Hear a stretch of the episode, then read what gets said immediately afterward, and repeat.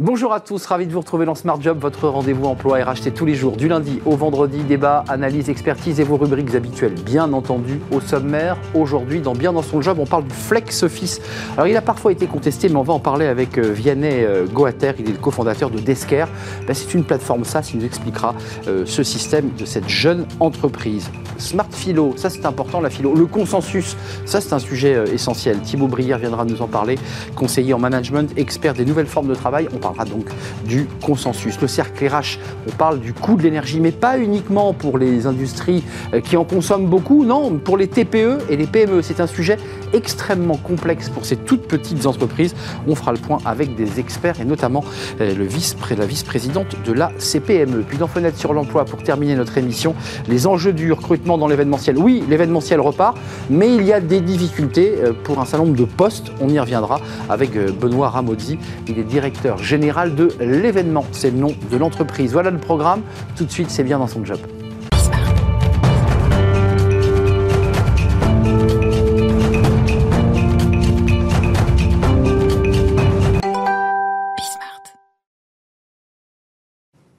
Dans Bien dans son job, on parle aujourd'hui des, bienfaits, ou pas d'ailleurs, du, Flex Office. C'est vrai que c'est un sujet un peu de controverse dans les entreprises, euh, Flex Office ou pas. On en parle avec Vianney euh, Goater, cofondateur de Desker. Vous y tenez beaucoup. Vous, vous faites, vous faites le pari du, euh, du Flex Office, puisque c'est une plateforme SaaS. comment c'est né tout ça? Vous vous êtes rencontré avec des associés pour bâtir l'idée que, de toute façon, il fallait des outils pour organiser ce travail hybride, puisque c'est de ça dont il est question? C'est ça, exactement. En fait, on s'est rencontré avec mes deux cofondateurs Thomas et Victor, euh, dans un master entre HEC et l'école polytechnique. Et on a eu la chance du coup de pouvoir dédier euh, six mois de cette année-là à interroger des DRH, euh, des directions de l'environnement de travail, des workplace managers, pour comprendre quels allaient être leurs défis de demain. En fait, on était en pleine crise du Covid à ce moment-là, et on savait que les modes de travail étaient en train de changer. Et donc on s'est aperçu que... Vous avez anticipé en fait hein, ce, besoin. Exactement, mais on, mais on, le sentait parce qu'on avait voilà, des, des amis qui travaillaient déjà, qui nous faisait part de, ces difficultés euh, euh, des entreprises à organiser tout ça. Et donc le problème numéro un qui ressortait de, des centaines d'entretiens qu'on a réalisés, c'est j'ai du mal à organiser euh, l'alternance entre le télétravail et le présentiel, ce qu'on appelle le travail hybride. c'est une difficulté qui persiste aujourd'hui, euh, selon la DARES, donc c'est un institut de, de statistiques qui, voilà, qui est lié au ministère du Travail. Il y a encore 43% des entreprises qui ont du mal à organiser euh, cette alternance. Donc, euh, vous, vous, faites ce constat en, allant finalement faire une forme de journalisme, hein, en auditant, en allant rencontrer des, des DRH. Vous créez Desker, levée de fonds quand même, il faut le préciser, parce que c'est pas rien, vous avez 25 ans, vous avez donc commencé à, turbuler quand vous aviez 23 ans, c'est dire que vous êtes un entrepreneur audacieux. 1,2 million de levée de fonds en janvier 2020 2022, reste un sujet quand même de fond qui est l'espèce d'anonymat qui est posé aux collaborateurs qui disent moi le flex office c'est sympa je viens travailler le lundi le mardi le mercredi mais en même temps je change de bureau tout le temps. Euh, comment, comment on résout cette problématique là parce que c'est une problématique très sociologique finalement au-delà de l'organisation informatique. C'est clair. C'est un bouleversement vraiment de la manière de travailler des entreprises. Euh, en fait ce qu'on constate il y a beaucoup d'études qui ont été menées et qui prouvent que il y a énormément de peur autour du flex office avant qu'il soit instauré. C'est ça. Qu'une fois qu'il est instauré, il y a 80% des collaborateurs qui y adhèrent, qui trouvent que c'est plus simple d'échanger en équipe, euh, qui trouvent qu'il y a plus de, collaboration, de moments informels. Donc il y a beaucoup, beaucoup de pédagogie à euh, mettre en place quand on met en place le, télétravail et le flex office. En fait, c'est lié automatiquement. Quand vous mettez en place le télétravail, il faut enclencher le flex office. C'est ça, parce qu'en fait, sinon on se retrouve avec des bureaux qui sont complètement sous-optimisés, qui sont vides, etc. Donc très souvent, ça va avec. Et ce qu'on voit, c'est que voilà, les accords de télétravail se multiplient en ce moment. Il y en a deux fois plus en 2021 qu'en 2020, deux fois plus en... Enfin, c'est, Malgré le discours ambiant de certaines entreprises qui disent on rapatrie tout le monde, vous dites le télétravail, c'est en train de progresser encore. Quoi. Complètement, complètement. En fait, c'est en train de s'instaurer, pas forcément d'augmenter dans le nombre de jours euh, permis, mais au moins d'être encadré avec des accords. Et ça, c'est, ça se fait en accord avec les CSE, les salariés, etc. En fait, les entreprises comprennent que c'est un enjeu majeur euh, d'attractivité des talents de proposer du télétravail. Euh, vous, la plateforme SaaS, j'imagine, elle s'attaque aux besoins des clients. J'imagine que certains vous disent, bah, certains veulent quand même garder leur bureau, d'autres sont dans des bureaux totalement neutres. Comment, comment on organise cela par rapport à vos clients? Parce que votre objectif, j'ai vu qu'en 2025, vous vouliez être le leader en fait de, ce marché du flex office, donc il y a de l'ambition. Euh, c'est quoi vos arguments quand, quand un, Un client vous dit, bah non, mais mes, salariés pourraient quand même garder leur bureau, leur petit mug et puis le cadre photo des enfants, parce que c'est de ça dont il est question, savoir petit espace à soi. Qu'est-ce que vous leur répondez? Nous, on a fait le choix de s'adresser en priorité aux entreprises qui étaient les plus matures, on va dire, sur ces sujets-là. Donc, euh, on a commencé par euh, les startups, les scale-up. Eh Aujourd'hui, on travaille avec euh, beaucoup de grands noms de, de, la tech française, Stuart, Ledger, Backmarket, des entreprises comme ça qui, elles, sont déjà conscientes de, l'apport que ça représente pour eux, euh, le télétravail. donc, on a conçu la plateforme avec eux, où ils nous disaient, voilà nos besoins, on a besoin euh, de permettre aux gens de réserver leur bureau, d'avoir de, la visibilité sur qui vient, à quel moment. Et savoir avec qui, avec qui, on est. Exactement. Ça, c'est important. C'est le principal, en fait. Quand on vient au bureau, on vient pour être avec des gens. Mmh. Mais on va aussi donner toute cette data-là à l'équipe RH pour qu'elle puisse comprendre les vrais usages du télétravail. Donc c'est vraiment tout l'enjeu de la plateforme, de la co-construire avec nos clients. Et ensuite, euh, là, on se rend compte que dès qu'on approche des entreprises qui ont déjà fait cette démarche euh, de s'engager dans de la transformation du flex office, etc., elles ont ce besoin d'avoir les bons outils. On n'organise pas ça avec un tableur Excel, c'est plus possible en 2022. Et euh, on pense que voilà, on, a trouvé cette, euh, cette recette en travaillant avec les office managers. Euh, d'un point de vue concret, c'est une plateforme qui arrive sur le téléphone du collaborateur et il y a une forme d'interactivité, hein, c'est-à-dire qu'il peut choisir son emplacement. Enfin, je veux dire, on lui dit pas mardi tu seras au bureau B8. Ah oui. C'est pas aussi anonyme que ça. C'est qu'il peut quand même aussi lui travailler sur des espaces de travail. Ça pense quand même l'organisation d'un espace de bureau, en fait, finalement. Complètement. En fait, notre philosophie, c'est de redonner le contrôle de son planning aux collaborateurs et d'offrir de la flexibilité dans un cadre. Ça, c'est vraiment notre philosophie, c'est de dire l'entreprise a travaillé pour mettre en place un cadre de télétravail avec lequel tout le monde est content, mais au sein de ce cadre, on va permettre aux gens de déclarer leur planning en fonction de leurs impératifs, en fonction de euh, leur vie personnelle, c'est très important.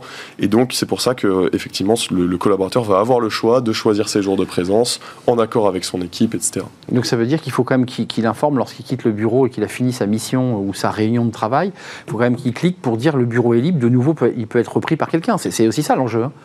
Ouais, alors en fait, ce, qu'on, ce dont on s'aperçoit, c'est que la plupart du temps, c'est à la journée ou à la demi-journée quand quelqu'un vient.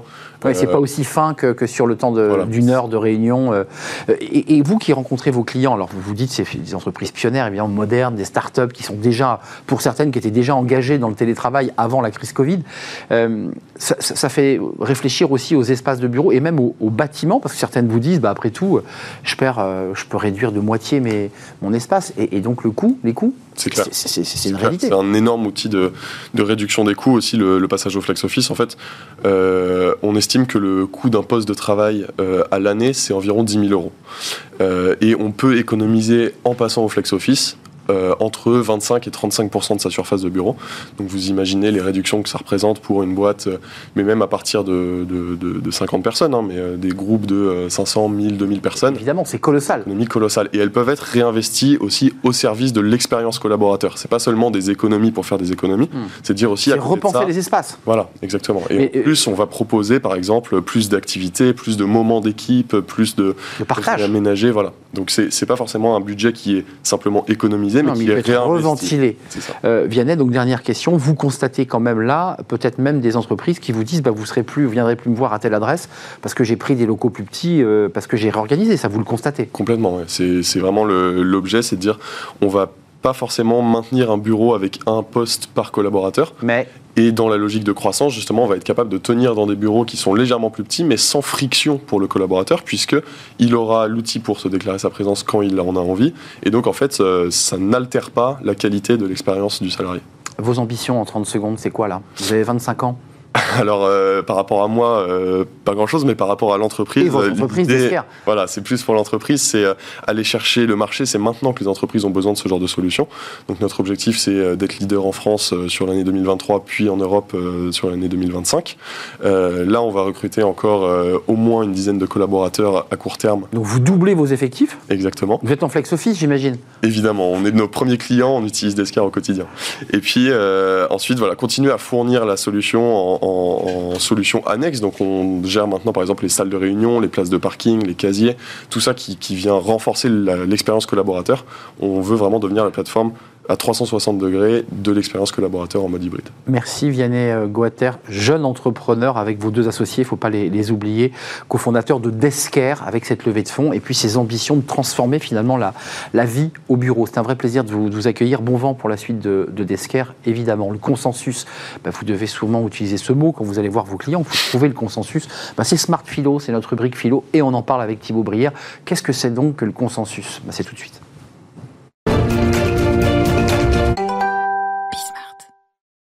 Smart Philo, on parle aujourd'hui du, consensus. Alors c'est un mot qui est euh, souvent utilisé, faire consensus, créer le consensus, trouver le consensus. Les hommes politiques utilisent souvent ce mot hein, pour, euh, engager euh, la population sur des, des réformes elles sont nombreuses. Euh, mais on va en parler là sous, l'angle de l'entreprise avec Thibaut Brière. Bonjour euh, Thibaut, philosophe, spécialiste du, de la philosophie au travail. Euh, et ce livre, d'ailleurs, je voudrais le rappeler parce que c'est Toxic, Management chez Robert Laffont, c'était votre livre, votre dernier livre. De quoi s'agit-il quand on parle de, de consensus? C'est un très joli mot. Oui. Alors d'abord, ce qui est étonnant, c'est qu'effectivement, on l'utilise énormément dans le domaine politique. Dans le domaine politique, euh, nous sommes dans une démocratie, et normalement, la culture de la démocratie, c'est la culture du dissensus. C'est pas du tout la culture du consensus. Et dans une démocratie, précisément, c'est euh, se définit, euh, c'est Paul Ricoeur qui le définit comme ça, comme l'institutionnalisation du conflit à l'intérieur du cadre réglementé d'un parlement. Et donc, on se nourrit de dissensus.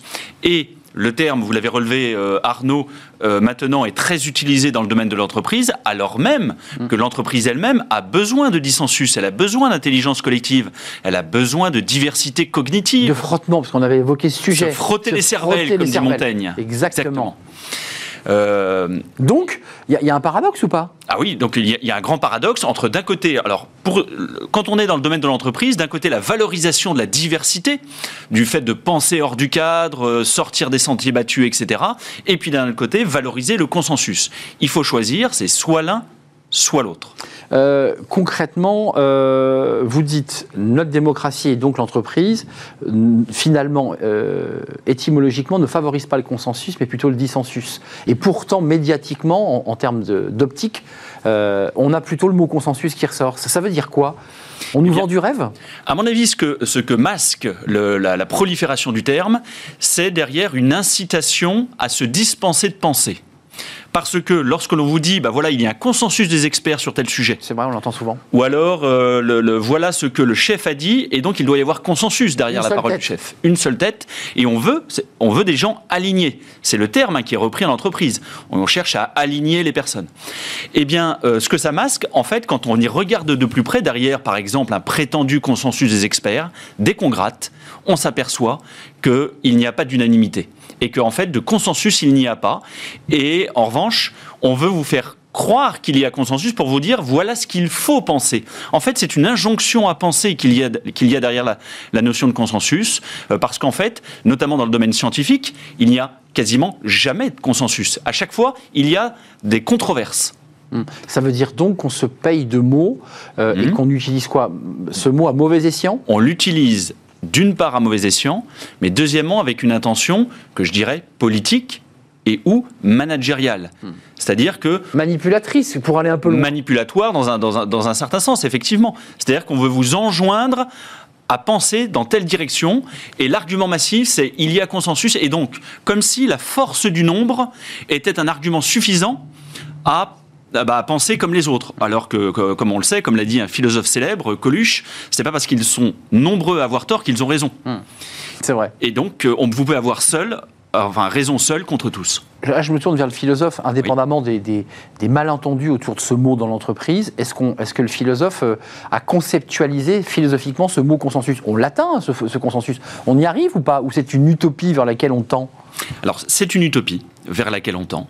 On ne peut pas. Alors, il faut savoir que le mot vient de la physiologie, est emprunté à la physiologie, et on parle de, quand on parle d'un consensus, par exemple, des, un consensus en, en physiologie, c'est le concours et l'interdépendance des organes dans l'accomplissement d'une fonction vitale.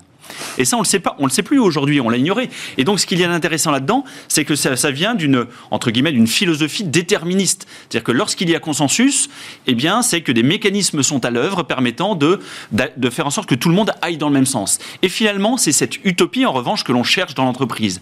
Derrière la recherche d'une harmonie par le calcul, par les data, par les algorithmes, ce que l'on va chercher, c'est la recette magique permettant de faire en sorte que tout le monde, comme magiquement, mécaniquement, converge dans le même sens. Hum, c'est un mot paravent, ce mot consensus, derrière lequel on s'abrite pour embarquer et même peut-être prendre la mauvaise route, mais tout le monde aura dit, mais finalement, il y avait quand même consensus, mais on s'est trompé collectivement. Mais plus ou moins mécaniquement. C'est ça le, le point important.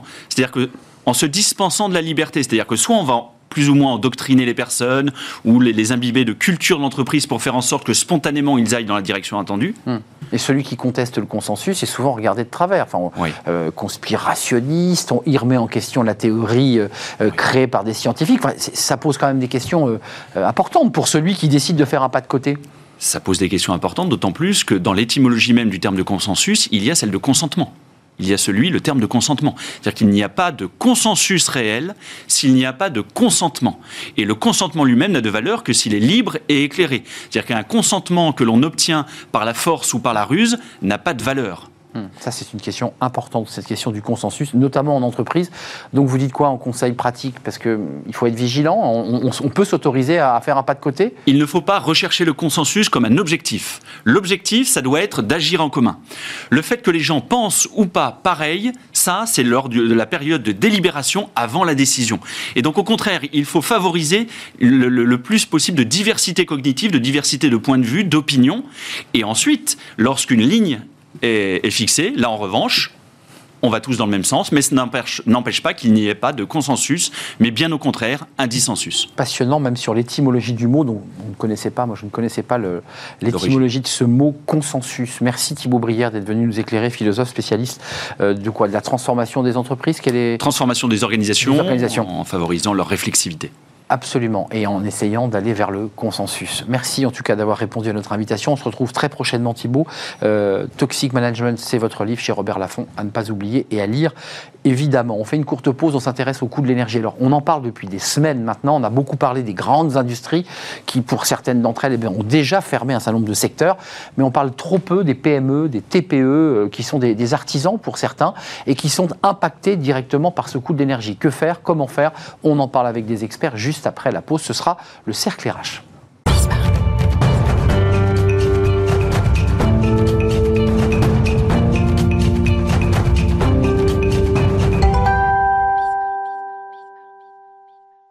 Le cercle RH, notre débat, sujet essentiel, l'énergie, le coût de l'énergie, gaz, électricité, le carburant, c'est-à-dire tout ce qui est évidemment carburant fossile, sujet éminemment important pour les industries, les entreprises qui en consomment beaucoup, mais on parle trop peu des TPE, des PME, ces entreprises bah, qui ne sont pas des entreprises forcément polluantes, mais qui utilisent leurs voitures, qui ont besoin de se chauffer. On va en parler parce que là, évidemment, c'est un peu flou, il y a toujours ce bouclier euh, énergétique hein, qui, est maintenu, mais, mais, mais quid de la suite en 2023 euh, on fait le point avec des, spécialistes puis des acteurs de ce dossier. Marc Sanchez est avec nous, secrétaire général du, du USDI, le syndicat des indépendants.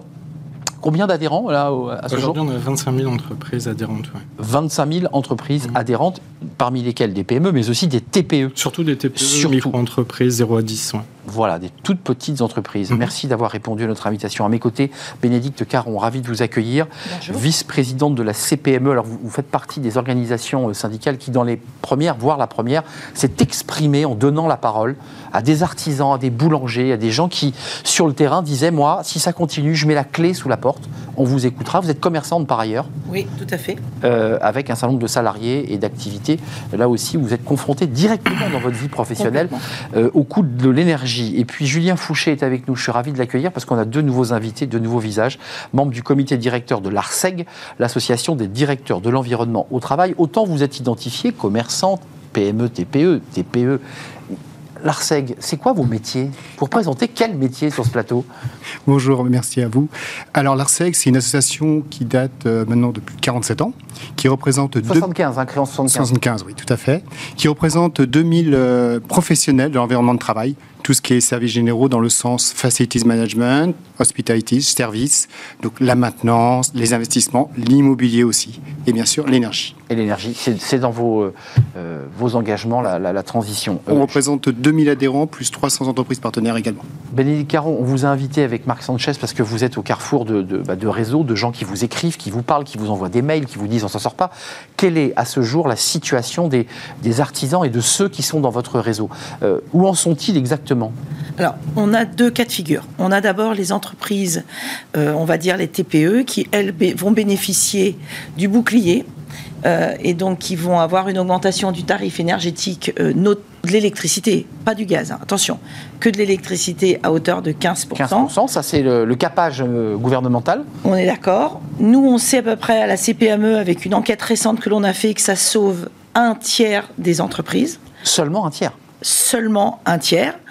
On peut voir le verre à moitié plein, déjà un tiers, mais on a euh, deux tiers de ces donc des entreprises qui restent, qui elles sont dans la nature. Et à l'inverse, on a toutes les grosses entreprises mmh. qui sont les, les énergivores, mais qui ne rentrent pas pour 90% d'entre elles, quand vous êtes une PME, dans justement euh, les critères que le gouvernement a mis en place pour les aides. Donc en fait, on a deux tiers des entreprises françaises qui sont trop grandes pour faire partie des petites, trop petites pour faire partie des grandes. Et c'est à elles que l'on pense aujourd'hui, et c'est à elles, c'est elles le problème actuellement. Une question à Marc Chansage, mais juste pour être bien précis, j'ai lu que, évidemment, nous particuliers, on paye notre courant, évidemment, on se prend un abonnement, on le paye à différents opérateurs, pas uniquement EDF. Pour les entreprises, c'est différent, hein. il y a des renégociations de contrats. Tout à fait. Et, vos adhérents reçoivent des lettres en disant, bon, bah écoutez, voilà, on renégocie, mais c'est plus 30, hein, et c'est plus 40. Et, pas le choix. Tout à fait. Enfin, on a le choix, mais il n'y a plus de courant, quoi. Mais voilà, comme c'est quand même, ça reste quand même une matière première importante, l'électricité. Aujourd'hui, vous recevez un courrier.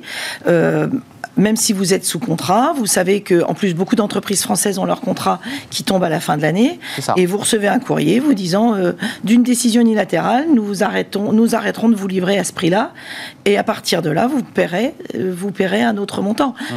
La plus grosse problématique aujourd'hui pour beaucoup d'entreprises, c'est qu'on n'a déjà pas le coût. Donc euh, certaines vous disent, moi je suis sur du x2, moi je suis sur du x4, je suis hum, sur du x5, voire du x10.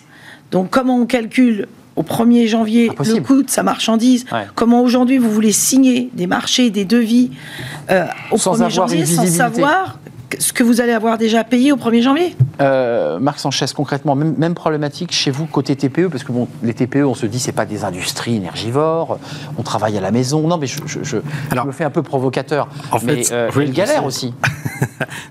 en fait, ce qu'il faut savoir, c'est que euh, d'après ce que le gouvernement nous dit, on a à peu près 90% euh, des TPE qui sont couverts dans le cadre d'un contrat régulier. Il y a deux types de contrats. Vous avez les contrats régulés et vous avez les contrats à taux préférentiel. C'est ça. Donc, facialement, ces entreprises-là euh, auraient eu une augmentation qui va entre 15 et 30%. On a publié un, baromètre d'ailleurs aujourd'hui, dans lequel effectivement, un peu plus d'un millier de nos boîtes nous disent aujourd'hui, on a à peu près eu sur l'électricité à peu près entre 15 et 30% d'augmentation. il y a le bouclier quand même là annoncé par euh, Elisabeth Borne euh, il y a quelques jours qui a dit, voilà, on cap à 15% au lieu des 120% d'augmentation. Oui, alors le bouclier, effectivement, il a été, il a été annoncé, il a été confirmé. Sur le fait de savoir s'il va être effectivement prolongé, ça on le saura dans le cadre du vote de la loi sur les, le projet de loi de finances d'ici au mois d'octobre. A priori, on peut espérer que oui quand même. Sur l'hiver, j'imagine. Voilà. Hum. Mais euh, ce qu'il faut, ce qu'il faut indiquer aussi, c'est que cette augmentation régulée pour partie de l'électricité vient aussi euh, se cumuler avec d'autres augmentations. Mmh. Les matières premières, euh, les démarrages de remboursement aussi concernant PGE, PGE mmh. euh, les démarrages aussi de remboursement concernant les cotisations URSAF pour les entreprises qui avaient eu effectivement les rattrapages URSAF en quelque sorte, hein. des, étalements et des, et des prolongations effectivement de leur, de leur remboursement pour les cotisations personnelles des dirigeants. Donc c'est un, un, comment dirais, c'est un chemin de croix en fait qu'on vit aujourd'hui, euh, après euh, les gilets jaunes, les différentes phases de Covid, la guerre en Ukraine, la hausse des mmh, matières tout premières, etc. Et donc on a, on a, euh, si vous voulez effectivement aujourd'hui la discussion concernant la problématique de l'énergie. Bien sûr. mais il faut mettre ça dans un contexte. Aujourd'hui, dans notre baromètre, on a quand même 87% des entreprises qui se, qui s'estiment inquiètes effectivement quant à l'avenir. Mmh. On a quand même pour tous les sujets que vous évoquez. Ah oui, oui, oui, et notamment celui de l'énergie qui est le dernier en date. Hein. Mmh. on a aussi aussi, euh, grosso modo, à peu près 240 000 entreprises qui ont cessé leur activité volontairement. C'est un point de débat qu'on a vu la dernière fois que j'étais venu. Ce chiffre continue à s'accentuer parce qu'aujourd'hui, il y a beaucoup d'entrepreneurs qui disent oui, effectivement, j'ai été protégé pour protéger mon outil de travail, mais moi, mon pouvoir d'achat et la valeur du travail que j'y mets, il, part en flèche. Quoi. Julien Fouché, là, on est avec des entrepreneurs, des entreprises, euh, des petites et moyennes entreprises. Euh, quelle est la réalité là, dans, les, dans les métiers que vous évoquiez tout à l'heure? Parce que vous êtes impacté de la même manière oui, en fait, à l'ARSEG, nos adhérents représentent à la fois des petites et des moyennes et des grandes entreprises, à égalité, un tiers, un tiers, un tiers. Et quand on échange avec nos adhérents, environnement de travail professionnel qui gère l'énergie, on s'aperçoit que cette problématique d'augmentation est liée aussi, comme vous disiez, sur d'autres euh, sur d'autres euh, facteurs, notamment l'immobilier, l'indice ILAT qui s'envole et ainsi de suite.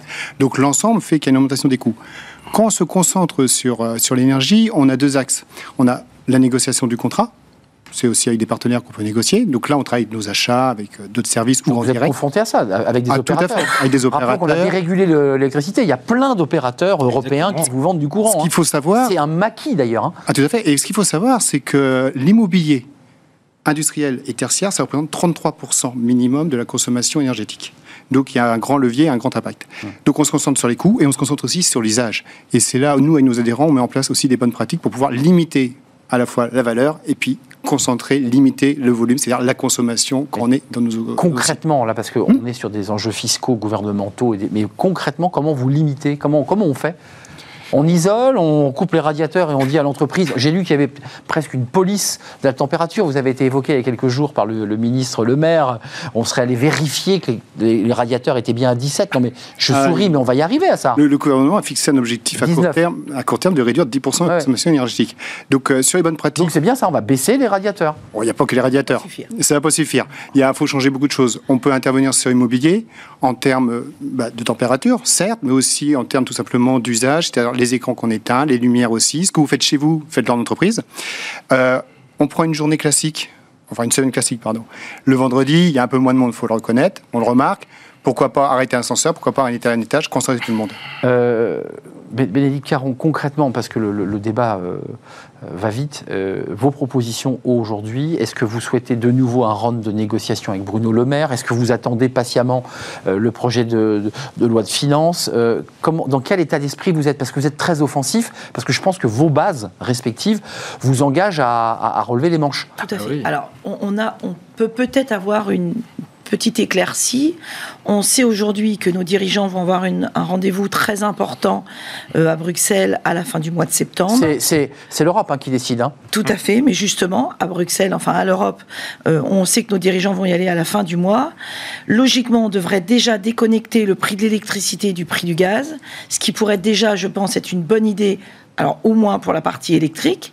On sait aussi qu'on devrait avoir un certain nombre de réacteurs en France qui devraient redémarrer. Donc si nous, en France, on produit plus d'électricité, qu'on a déconnecté ce prix, on peut espérer remettre sur le marché un plus grand nombre de kilowattheures et donc peut-être avoir. C'est plus la France qui décide, là, c'est l'Europe qui va autoriser ou pas. Euh, c'est ça l'enjeu hein, pour vous là aujourd'hui. Hein. Tout à fait, mais plus on, plus on aura d'électricité de, mise sur le marché, plus on a de chances d'avoir un prix du kilowattheure qui baisse. Chômage ou pas chômage? Parce qu'il y a un débat sur le chômage partiel qui a été posé dans l'industrie des entreprises. On dit nous on n'aura pas le choix. Je pense à la chimie notamment où on mettra au chômage partiel. Est-ce que vous êtes vous-même en tant que chef d'entreprise, euh, dans une réflexion de vous dire, à un moment donné, il va falloir faire des choix? C'est l'énergie ou l'emploi? Moi, pas forcément, parce que je suis dans le commerce, donc c'est pas forcément mon secteur, et je me vois mal, en plus dans l'alimentaire, dire euh, on ferme les portes. Euh, mais par contre, euh, autour de moi, on a un certain nombre de chefs d'entreprise, alors qui commencent par aller dans le sens de ce que vous évoquiez, c'est-à-dire de faire des économies. ça. Alors il y a des foires aux idées qui sortent hum. des bonnes... pour l'épine de l'économie, quoi. Ah, c'est complètement ça, mais, mais vous savez, c'est des petites idées des uns et des autres que l'on va transmettre entre nous, qui font qu'aujourd'hui, certains bâtiments industriels qui ont des hauteurs parfois de 4 mètres, on est en train de tendre des bâches en disant on réduit la hauteur bah oui. pour éviter que l'air chaud montant, bah pour éviter que l'air chaud monte trop. On est en train de faire des sas pour que des, entrepôts, euh, des, des, ateliers qui livrent, qui font sortir des, palettes passent par un espèce de sas pour pas que soit toujours temporaire ouvert. pour pas que ça soit ouvert. Donc il est en train de sortir comme ça.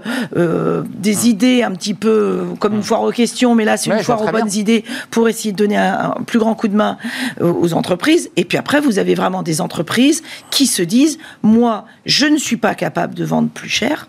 Donc c'est clair et net que si ma facture d'électricité, elle est multipliée hein. par 4, par 5, Mais pas le pain à 2,50. Hein. Bah, Exactement. C'est ça, hein, Marc Sanchez. Et puis je- vous, vous reviendrez sur les- les- le concours Lépine des, des innovations, parce que vous portez des innovations. Mais concrètement, le chômage, là, il pointe son nez. Sur la, la- la- cette problématique, il y, a, il y a deux aspects. Il y a effectivement, on va dire, les économies de bout de chandelle. La question qu'il faut qu'on se pose, c'est est-ce qu'en tant que chef d'entreprise, quand vous avez pris depuis le début de l'année, ça fait quand même 9 mois, entre 15 et 30% d'augmentation, est-ce que déjà les, me- les mesures de bon sens, vous les avez déjà prises? Pour beaucoup de nos adhérents, c'est déjà fait. Ils n'ont pas attendu le mois de septembre Ouais. pour qu'effectivement, euh, on va dire, on va couper l'électricité, on va réduire débranche la box, climatisation, tatata. etc. etc. Le deuxième aspect, vous l'avez évoqué, effectivement, est tout à fait euh, intéressant, c'est qu'il y a une vraie enfin, il y a une vraie réunion la semaine prochaine euh, cruciale justement sur Mm. euh, la, la dissociation entre le prix du gaz et le prix de l'électricité. pour, pour libérer du Et kilowattheure. aussi, et aussi une volonté euh, affirmée, alors je l'espère qu'elle aura une issue politique, c'est une issue positive, c'est de plafonner aujourd'hui le prix de l'électricité euh, au niveau européen, Européen. et notamment et notamment avec des répercussions importantes au niveau français aussi. Et maintenant, quand vous êtes dans le concret, euh, vous preniez l'exemple d'un- d'un boulanger, on a plusieurs adhérents justement qui, qui nous ont dit aujourd'hui, si je veux arriver à rentrer dans mes frais mes frais de coût, Ouais, de charge, ouais, bien sûr. pas seulement de l'électricité, mais notamment les éléments de- que je développais tout à l'heure, ben, aujourd'hui, ma baguette, je dois la vendre à 1 franc, enfin 1 franc, Ouais. 1 euro. 1,50€. C'est 1,50€ aujourd'hui le prix pour arriver parce à qu'il y a la l'équilibre. farine, un capri, Exactement. les matières premières pour le boulanger, enfin tout ça s'accumule. Donc on en revient à ce que j'expliquais tout à l'heure, c'est-à-dire qu'aujourd'hui, on a beaucoup de dirigeants qui en fait travaillent simplement pour maintenir un outil. C'est-à-dire qu'ils ne dégagent pas. On voit d'ailleurs les marges nettes sont euh, dans une chute catastrophique. Les trésoreries, pareil. Il y a un récent rapport de Rexecode qui vient de sortir aujourd'hui qui démontre d'ailleurs que même les grandes entreprises en termes de trésorerie sont chute rognées. Exactement. Donc on- a une vraie problématique de ce point de vue-là. Et effectivement, je pense qu'il faut l'aborder de manière beaucoup plus générale avec Ouais. une Enfin, concentration. il y, a- il y a un enjeu énergétique, si je peux me permettre, là, im- imminent avec Bruxelles, parce que Ah oui, c'est quand même. L'idée, c'est de réduire la facture énergétique, parce Ouais. qu'elle peut être terrible. Enfin, je veux dire, c'est, ça peut être euh, le risque de mettre au chômage partiel.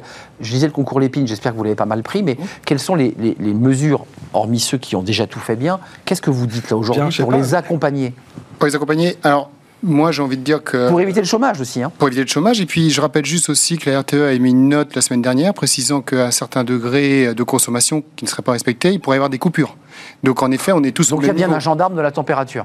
Bah, en tout cas, ce gendarme-là, il a été très clair en disant ça, c'est peu probable que ça arrive, mais ça arrive. Donc qu'on paye notre électricité très cher ou qu'on négocie très bien, tant mieux. Mais si personne ne fait d'effort, on risque quand même d'avoir des coupures. Voilà, le risque est faible, certes, ils le reconnaissent, mais il est existant. Sur la partie concours Lépine, euh, alors moi, Guillemets, hein. euh, oui, mais euh, en limite déjà c'est un concours, donc euh, que le meilleur gagne. C'est ça, tout est bon à prendre, comme je dis.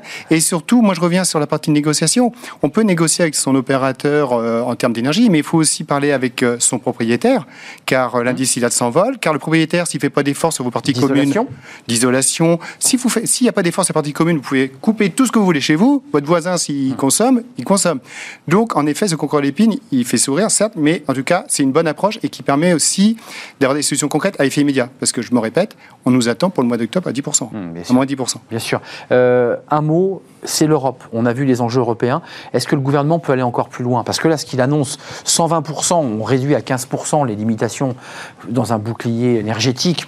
C'est quand même un coût énorme pour la collectivité, c'est un effort à faire. Il peut aller plus loin encore ou pas le gouvernement? Pour éviter euh, la casse?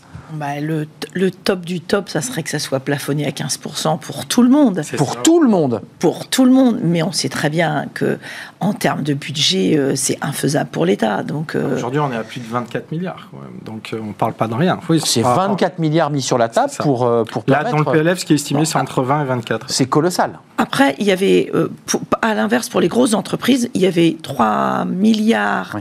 de budget de provisionné Mmh. euh, pour ça. Aujourd'hui, on est à 50 millions de dépensés. Donc, c'est une mesure qui ne marche pas. Non. Le- le- elle, elle- elle ne correspond pas aux entreprises et à l'arrêté aujourd'hui. Voilà. Euh, pour les PME, euh, aujourd'hui, c'est 3% de son chiffre d'affaires. Enfin, il faut que le coût énergétique représente 3% de votre chiffre d'affaires. C'est pas la vérité pour beaucoup plus. de PME. Ah non. Ah non, Non, de chiffre d'affaires. Ah, de chiffre d'affaires, Oui, pardon, oui. pardon, Ah pardon. non, non, de Ouais, chiffre de chiffre d'affaires. Donc non, c'est pas c'est pas ça. Et c'est pour ça que peut-être il y a quand même une idée à voir avec le gouvernement pour euh, pour modifier et rejouer, la, rejouer, les, rejouer les cartes, enfin un petit peu rejouer les cartes euh, pour que on puisse faire entrer beaucoup plus d'entreprises dans ce dispositif, puisqu'aujourd'hui financièrement il y a de l'argent encore à donner. Est-ce que le chômage technique est une hypothèse que vous envisagez chez vous peut-être ou chez tous les adhérents qui vous disent je n'ai pas avoir le champ que de me séparer de collaborateurs Ah. provisoirement? Ah, on a beaucoup d'entreprises aujourd'hui. Il y en a déjà, comme vous l'avez dit, un certain nombre qui ont déjà arrêté, mais on a beaucoup d'entreprises qui n'ont pas forcément encore vu leur, euh, leurs tarifs augmenter parce qu'ils sont sur des prix euh, tenus jusqu'au 31 décembre et qui disent, en fonction de, du coût énergétique du 1er janvier, on décidera si on continue ou pas de travailler. 10 secondes, oui, c'est c'est- c'est Bah une oui, bien situation réelle ça. Quand, vous 10 avez, secondes. quand vous avez effectivement des chiffres qui sont un peu en, en- en- en carafe et puis en même temps des charges qui augmentent avec des coûts de matières premières importants, effectivement, ce que vous essayez de- et que vous pouvez pas jouer sur les prix de manière C'est l'emploi hein, qui, est- le levier. hein. Exactement. Bah. C'est-à-dire, il peut y avoir des débrayages, il peut y avoir des du chômage technique, etc., etc. Oui, tout à fait, clairement. Où on coupe, on coupe des prestations pour les. Et y compris dans les entreprises Eh ben oui. de moins de 10 salariés. Bien sûr. Et des TPME qui, TPE qui subissent aussi euh, bah, des prestations qui sont coupées parce qu'on ça ralentit toute la chaîne. Merci pour ce discours. On attend et on suivra évidemment ce- cette réunion à Bruxelles. Elle est importante. Merci à vous trois. Merci à Bénédicte Caron. Alors vous êtes une commerçante, hein, les pieds sur le terrain en Normandie, euh, grande distrib et fleurs, je crois, hein, si je ne m'abuse. C'est ça. Euh, vice-présidente de la CPME euh, et qui sera évidemment en première ligne sur ce dossier. Marc Sanchez, merci. Vous aussi en première ligne, secrétaire général du SDI, 25 000 entreprises adhérentes. Euh, et puis je remercie Julien Fouché, puisqu'on a découvert l'ARSEC sur ce plateau, viendrait nous en reparler euh, des activités, association des directeurs de l'environnement au travail. Merci pour ce débat. On va suivre évidemment cette crise énergétique. Tout de suite, ces fenêtres sur l'emploi. Il y a un secteur qui repart, ça va donner un peu le sourire, c'est l'événementiel. Vous vous souvenez, il était totalement à l'arrêt pendant le Covid. Ça repart, mais c'est pas si simple que cela. On en parle tout de suite.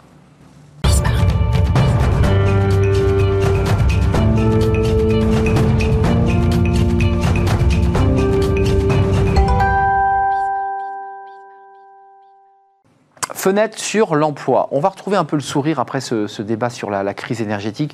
On parle de l'événementiel. On avait beaucoup parlé sur ce plateau. Évidemment, la crise Covid avait euh, transformé euh, euh, ce secteur. Euh, il repart, le secteur événementiel repart et il recrute. On en parle avec Benoît Ramozzi. Bonjour Benoît. Bonjour.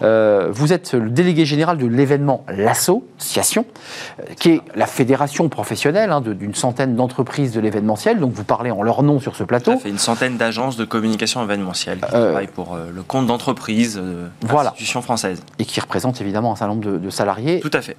Euh, chapitre 1, ça repart. Il n'y a pas de doute, ça repart. Ça repart très bien depuis, euh, depuis avril 2022. C'est là que ça, ça- la- la- la- l'activité est repartie. Ça redémarre très fort. Il y a un phénomène de rattrapage. Tout ce qui n'a pas pu être fait euh, pendant quelques mois, Ah oui. voire presque un, un an et demi, ça s'est joué. Ça se joue actuellement. En physique, en physique, en hybride un petit peu. Ouais, ça s'est hybridé un peu, hein. Pour un petit peu euh, capter plus de public, parce que c'est toujours, on a appris de la crise, donc on Et ouais, autant, ouais. autant qu'on continue d'utiliser ça. Ça peut être aussi, on utilise le digital pour euh, faire un peu moins déplacer les gens, capter plus de monde, donc ce qui est plutôt positif. Mais en présentiel, à 90%, je veux dire, parce que c'est il y a un besoin de se ouais, de se retrouver, de, de, de- de partager des moments un peu festifs et agréables. Exactement. Petit bémol tout de même, parce que l'événementiel, c'est évidemment de la, scénographie, c'est une production de, Production. de, de contenu, euh, mais c'est aussi euh, de la sécurité, c'est des hôtesses d'accueil, c'est tout un personnel. C'est toute une chaîne de valeur. Et là, euh, et là c'est plus compliqué. Alors comme là, le beaucoup Covid est passé par là. Comme beaucoup de filières, euh, la- l'hôtellerie, la restauration, il y a, il y a un manque de, on manque de bras. Donc la filière événementielle, c'est un peu la même chose. Mais euh, néanmoins, euh, les, les acteurs qui ont été mis de côté pendant la crise sont quand même revenus. Donc ça, ça, ça va un peu mieux. Au sein des agences, on est staffé, pour, Mm. mais il faut quand même aller, aller chercher sur le terrain d'autres profils. Quel est votre message aujourd'hui sur le plateau? Parce qu'il y a du recrutement, c'est une activité qui repart, qui veut dire euh, recruter. Quels sont les profils recherchés? Qu'est-ce que Alors- vos agences, ceux qui en fait, appartiennent à l'assaut, Maintenant, on a besoin de recruter les talents de demain. C'est-à-dire que les talents qui vont accompagner les marques, les entreprises, les institutions françaises pour euh, les accompagner dans leur stratégie de communication événementielle, redonner du sens à une entreprise et euh, redonner, euh, euh, recréer de la relation, tout ce qui a été mis de côté pendant la crise. Donc là maintenant, il faut qu'on qu'on travaille sur la formation C'est-à-dire qu'il faut que les écoles de communication, les écoles de commerce, etc., sensibilisent à l'activité événementielle parce que c'est un secteur d'avenir. C'est-à-dire avec des processus, avec je sais quoi, des masters, avec Tout à fait. Alors il y en a, par, exemple, hier on a, on a intervenu avec un de mes dirigeants d'agence auprès de l'école Sub de Pub les sections euh, communication, puisqu'ils ont un module événementiel. L'objectif de notre fédération, enfin de, l'association, pardon, c'est d'aller prêcher la bonne parole, de, donner envie à ces jeunes d'intégrer la filière et d'être les talents de demain. Elles sont très peu nombreuses, hein, les, filières autour de l'événementiel. Il n'y en a pas beaucoup. En fait, on fait de l'événementiel un peu par hasard. On fait de la com, on fait de la pub. On fait... Alors, c'est tout. Il y a ces grandes écoles, l'ISCOM, les FAP, Sub Pub, ils ont des modules événementiels. Alors, ils des modules, hein. Des modules. Ils ont un panel euh, sur l'activité, la, filière événementielle assez large. Donc nous, notre objectif de l'association et des dirigeants euh, qui sont adhérents, c'est d'aller les rencontrer, ces jeunes, et de leur donner envie, de leur dire qu'on crée du live, on crée de l'émotion. C'est un secteur qui, ne s'arrête jamais, qui est quand même figé. Pour ceux qui, auraient envie de s'y pencher, euh, l'événementiel, c'est hybridé là aussi en termes de, fabrication. Il y a vraiment de la vidéo, il y a du broadcast, il y a de la production audiovisuelle. La production de contenu, là, ce qui n'était pas forcément le cas il y a quelques années, c'est au-delà de la, de la, scénographie, de la salle, de, la déco, du traiteur, on réfléchit à un message, on réfléchit à un contenu, on a besoin de planeurs stratégiques, on a besoin de rédacteurs, on a besoin de responsables éditoriaux qui, eux, vont créer vraiment le contenu, rédiger des textes, euh, euh, faire un découpage vidéo, voir comment je vais emmener le public en proposant telle ou telle interview et tel ou tel intervenant. Hmm. C'est en ça que le sujet est très passionnant. Oui, d'ailleurs, c'est presque à cheval aussi avec la communication et j'allais dire le journalisme. C'est-à-dire qu'il faut raconter une histoire. Euh, il y a même presque une scénographie cinématographique. C'est du, story. Euh, il y a pas, c'est pas que du storytelling, c'est du story living. C'est-à-dire qu'il faut embarquer les gens en direct, comme un plateau TV on embarque les gens en direct euh, avec du contenu, du live, de l'interaction. Et il faut que les gens ressortent de là avec, euh, avec un sentiment d'avoir compris et intégré quelque chose. Votre message, c'est d'accélérer la visibilité de ce secteur. Vous venez sur un plateau télé, vous vous déplacez dans les écoles, vous allez à la rencontre du public. Quelle est la réaction? Alors évidemment, celle-ci, on ne l'a pas encore, on, le verra après, mais quand vous êtes face aux étudiants, qu'est-ce qu'ils disent? Ils connaissent ce secteur? Ils le connaissent Alors, ils ont une question plutôt intéressante. Euh, hier, notamment sur, sur, euh, quand on a rencontré ces étudiants, ils se posent des questions sur euh, est-ce qu'on ne pourra pas faire différemment, enregistrer en vidéo? Alors, on leur leur a expliqué qu'en fait, il faut faire du live. C'est le, cœur du métier, c'est le live. Ils nous poser des questions sur du euh, direct donc. Du direct. Eh moi, j'ai comparé l'événementiel à euh, les directs que j'avais euh, quand j'étais gamin, quand je bah regardais la télé le vendredi soir, bah samedi soir. J'ai dit c'est ça l'événementiel. Et eux ils se posaient des questions, mais on produit des vidéos comme ça. Il y a de l'émotion, créer de l'émotion à l'événement. Ils, se posent des questions sur l'expérience aussi. Il y a des, des, des, réactions plutôt intéressantes sur l'expérience. C'est qu'en fait une personne quand elle va sur un événement, un événement grand public, hein, il n'y a pas que. Faut pas qu'elle l'oublie. Voilà, faut pas qu'elle l'oublie, faut qu'elle vive une expérience. Et il n'y a pas que les concerts euh, ou les événements sportifs. Il y a un événement corporel d'entreprise, on peut vivre une expérience et être embarqué par son employeur, parce que souvent c'est le cas, c'est l'employeur qui crée l'événement en interne pour euh, former ses collaborateurs, embarquer sur euh, le sens que souhaite donner l'entreprise à sa marque. Merci Benoît Ramaudy d'être venu nous donner envie bah, de se lancer dans l'événementiel qui repart, l'activité repart, les entreprises créent des événements. Et elles recrutent. Et elles recrutent, et l'événementiel recrute. L'événement, l'assaut, c'est un peu la fédération qui regroupe plus de 100 agences, euh, et vous êtes venu les représenter aujourd'hui, Benoît Ramaudy, vous en êtes le délégué général. Merci, de nous avoir rendu c'est la fin de notre émission. Bah oui, déjà. On se retrouve demain pour de nouvelles aventures, de nouvelles rencontres. Euh, merci à toute l'équipe qui m'accompagne, évidemment. Je remercie euh, Ulysse à la réalisation. Je remercie Alexis au son. Je remercie bien entendu Nicolas Juchat et Carla pour l'accueil invité. Voilà, j'ai fait le tour. Euh, je vous dis à demain. Et puis d'ici là, restez fidèles à tous les programmes de, de Bismart. Ils sont nombreux. Bye bye.